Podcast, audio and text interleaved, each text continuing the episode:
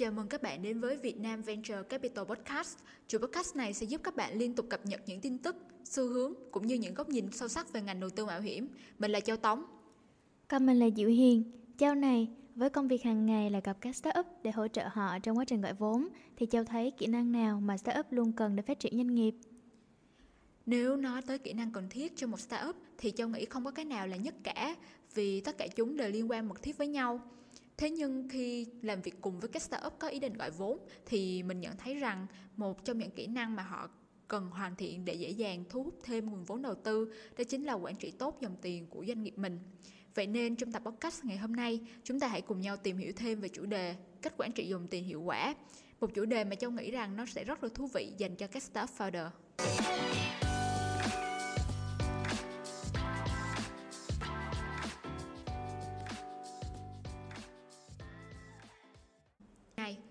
Trước tiên để hiểu sâu hơn về chủ đề cách quản trị dòng tiền hiệu quả thì chắc Châu muốn nhờ Hiền chia sẻ về khái niệm dòng tiền là như thế nào để mà mọi người có thể cùng nắm rõ ha. Ok, để hiểu hơn về vấn đề này theo một cách ngắn gọn thì nếu ví startup là cây xương rồng ở sa mạc thì dòng tiền chính là nguồn nước quý hiếm mà tất cả loại cây trên sa mạc đó không bao giờ muốn bỏ lỡ. Cây muốn phát triển tốt trong môi trường khắc nghiệt như sa mạc thì nó phải chú trọng đến việc giữ nguồn nước bằng nhiều cách. Ví dụ như thân cây có cấu tạo mỏng nước hoặc lá cây dần thành gai để hạn chế sự thoát hơi nước. Nó rất giống với việc quản trị dòng tiền, vì nếu startup muốn thực hiện tốt điều này thì người quản trị cũng cần có những chiến lược phù hợp thông qua việc theo dõi, phân tích và tối ưu hóa dòng tiền vào ra của doanh nghiệp sao cho thật phù hợp với môi trường kinh doanh.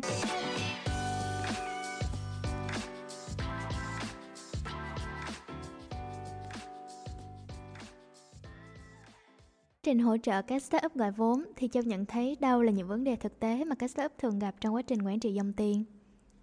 Theo quan sát của Châu thì đa số các doanh nghiệp thường chi quá mạnh tay cho những khoản không cần thiết hoặc trả phí nhiều những hạng mục nhưng không có phân tích hay so sánh nhiều những đơn vị cung cấp khác nhau để rút ra được những phương án tối ưu nhất. Điều này về lâu dài sẽ tạo nên tiền đề xấu, làm cho nhân viên họ có suy nghĩ là không cần tiết kiệm khi mà dùng tiền của công ty. Dần dần nó sẽ làm văn hóa của doanh nghiệp ảnh hưởng sâu sắc. Bên cạnh đó, cái việc mà quá lạc quan cũng là một vấn đề thực tế của startup khi quản trị dòng tiền, bởi vì nhà quản trị thường đặt mục tiêu không phù hợp với công ty, dẫn đến nhiều quyết định tài chính cũng từ đó mà trở nên không cần thiết. Mà nói đến đây thì Hiền có nhận thấy là người quản trị công ty có kiến thức về tài chính sẽ đóng một vai trò dường như là sống còn của công ty không? Bởi vì ngoài chiến lược thì họ là người nắm quyền ra quyết định về tài chính, thu chi của doanh nghiệp. Nếu họ không nắm rõ kiến thức cơ bản về tài chính thì rất khó để quản lý công ty. Mình hoàn toàn đồng ý, bởi vì ngoài chiến lược thì họ là người nắm quyền ra quyết định về tài chính, thu chi doanh nghiệp. Nếu họ không nắm rõ kiến thức cơ bản về tài chính thì rất khó để quản lý công ty. Đó cũng là một trong những vấn đề của startup khi founder chưa có nhiều kiến thức về tài chính nên chắc hẳn sẽ có những sai sót trong quá trình vận hành. Mà bên cạnh đó, các startup cũng có chia sẻ là trong quá trình bán hàng, với vị thế là một doanh nghiệp nhỏ thì họ rất cần đơn hàng để tăng doanh thu. Thế nên nhiều lúc họ cả nể họ là giữ khách nên thường gia hạn thanh toán cho các đối tác dù đã ký hợp đồng xong xuôi. Điều này như là một tiền lệ làm cho các đối tác luôn xác định việc thanh toán cho startup là chuyện không còn quá ưu tiên, và với góc nhìn dài hạn thì nó sẽ làm họ trở nên yếu thế trong quá trình thương thuyết cùng đối tác. Wow, cảm ơn Châu về một chia sẻ thú vị. Chúng ta ai cũng đồng ý rằng quản trị dòng tiền là rất quan trọng.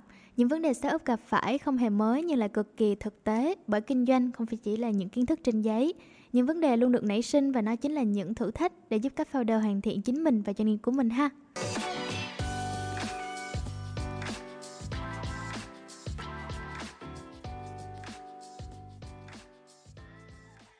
Không chỉ doanh nghiệp lớn mới quan tâm đến vấn đề quản trị dòng tiền mà các startup lại cần phải chú ý đến vấn đề này hơn tất thảy, vì nó có thể quyết định đến khả năng tồn tại và tăng trưởng của công ty. Với startup, nếu không quản trị tốt dòng tiền thì sẽ nhận kết quả như thế nào chị Hiền ha? Nếu không quản trị tốt dòng tiền thì kết quả như thế nào trong dài hạn chắc chắn là điều có lẽ ai cũng sẽ thấy. Với một case study nổi tiếng mà Hiền muốn chia sẻ với Châu về việc không quản trị tốt dòng tiền, đó là LeSports, một startup chuyên về mạng thể thao trực tuyến được thành lập vào năm 2014. Sau khi thành lập thì startup này có quá trình tăng trưởng đột phá và đạt được vị trí dẫn đầu về mạng thể thao trực tuyến ở Trung Quốc. Tuy nhiên thì để theo đuổi được tốc độ tăng trưởng chóng mặt này, công ty đã phải chấp nhận những khoản nợ khổng lồ, thậm chí là ở trong tình trạng thiếu hụt về tiền mặt. Và cuối cùng thì điều gì đến cũng sẽ đến. LeEco đã phá sản vì không đủ tiền mặt để đáp ứng được cho các nghĩa vụ nợ từ đối tác cũng như là khách hàng.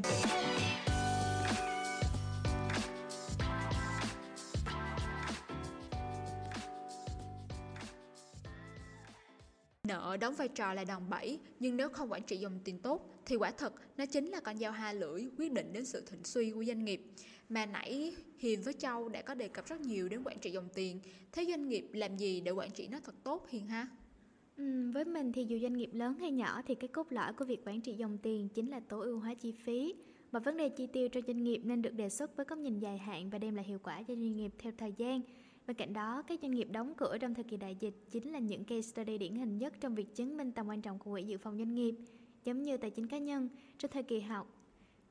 trong thời kỳ công ty vận hành tốt thì các nhà vận hành nên nghĩ đến quỹ dự phòng trong các trường hợp bất khả kháng như dịch Covid-19 để giúp công ty vượt qua được những giai đoạn khó khăn.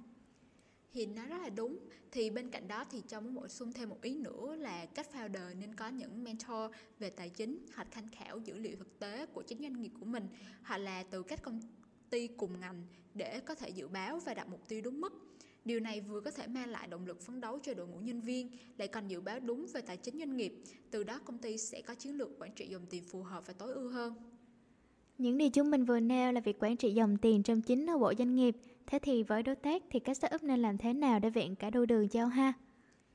Mình nghĩ vấn đề này xuất phát từ việc đa số các doanh nghiệp B2B thường dùng chữ tín để cam kết là họ có thể trả đủ và sẽ không chú trọng đến việc trả tiền đúng hạn là ưu tiên. Nên các doanh nghiệp cần có những chính sách giảm giá cho đối tác thanh toán sớm hoặc là những điều khoản khẳng định thời hạn hoàn tất.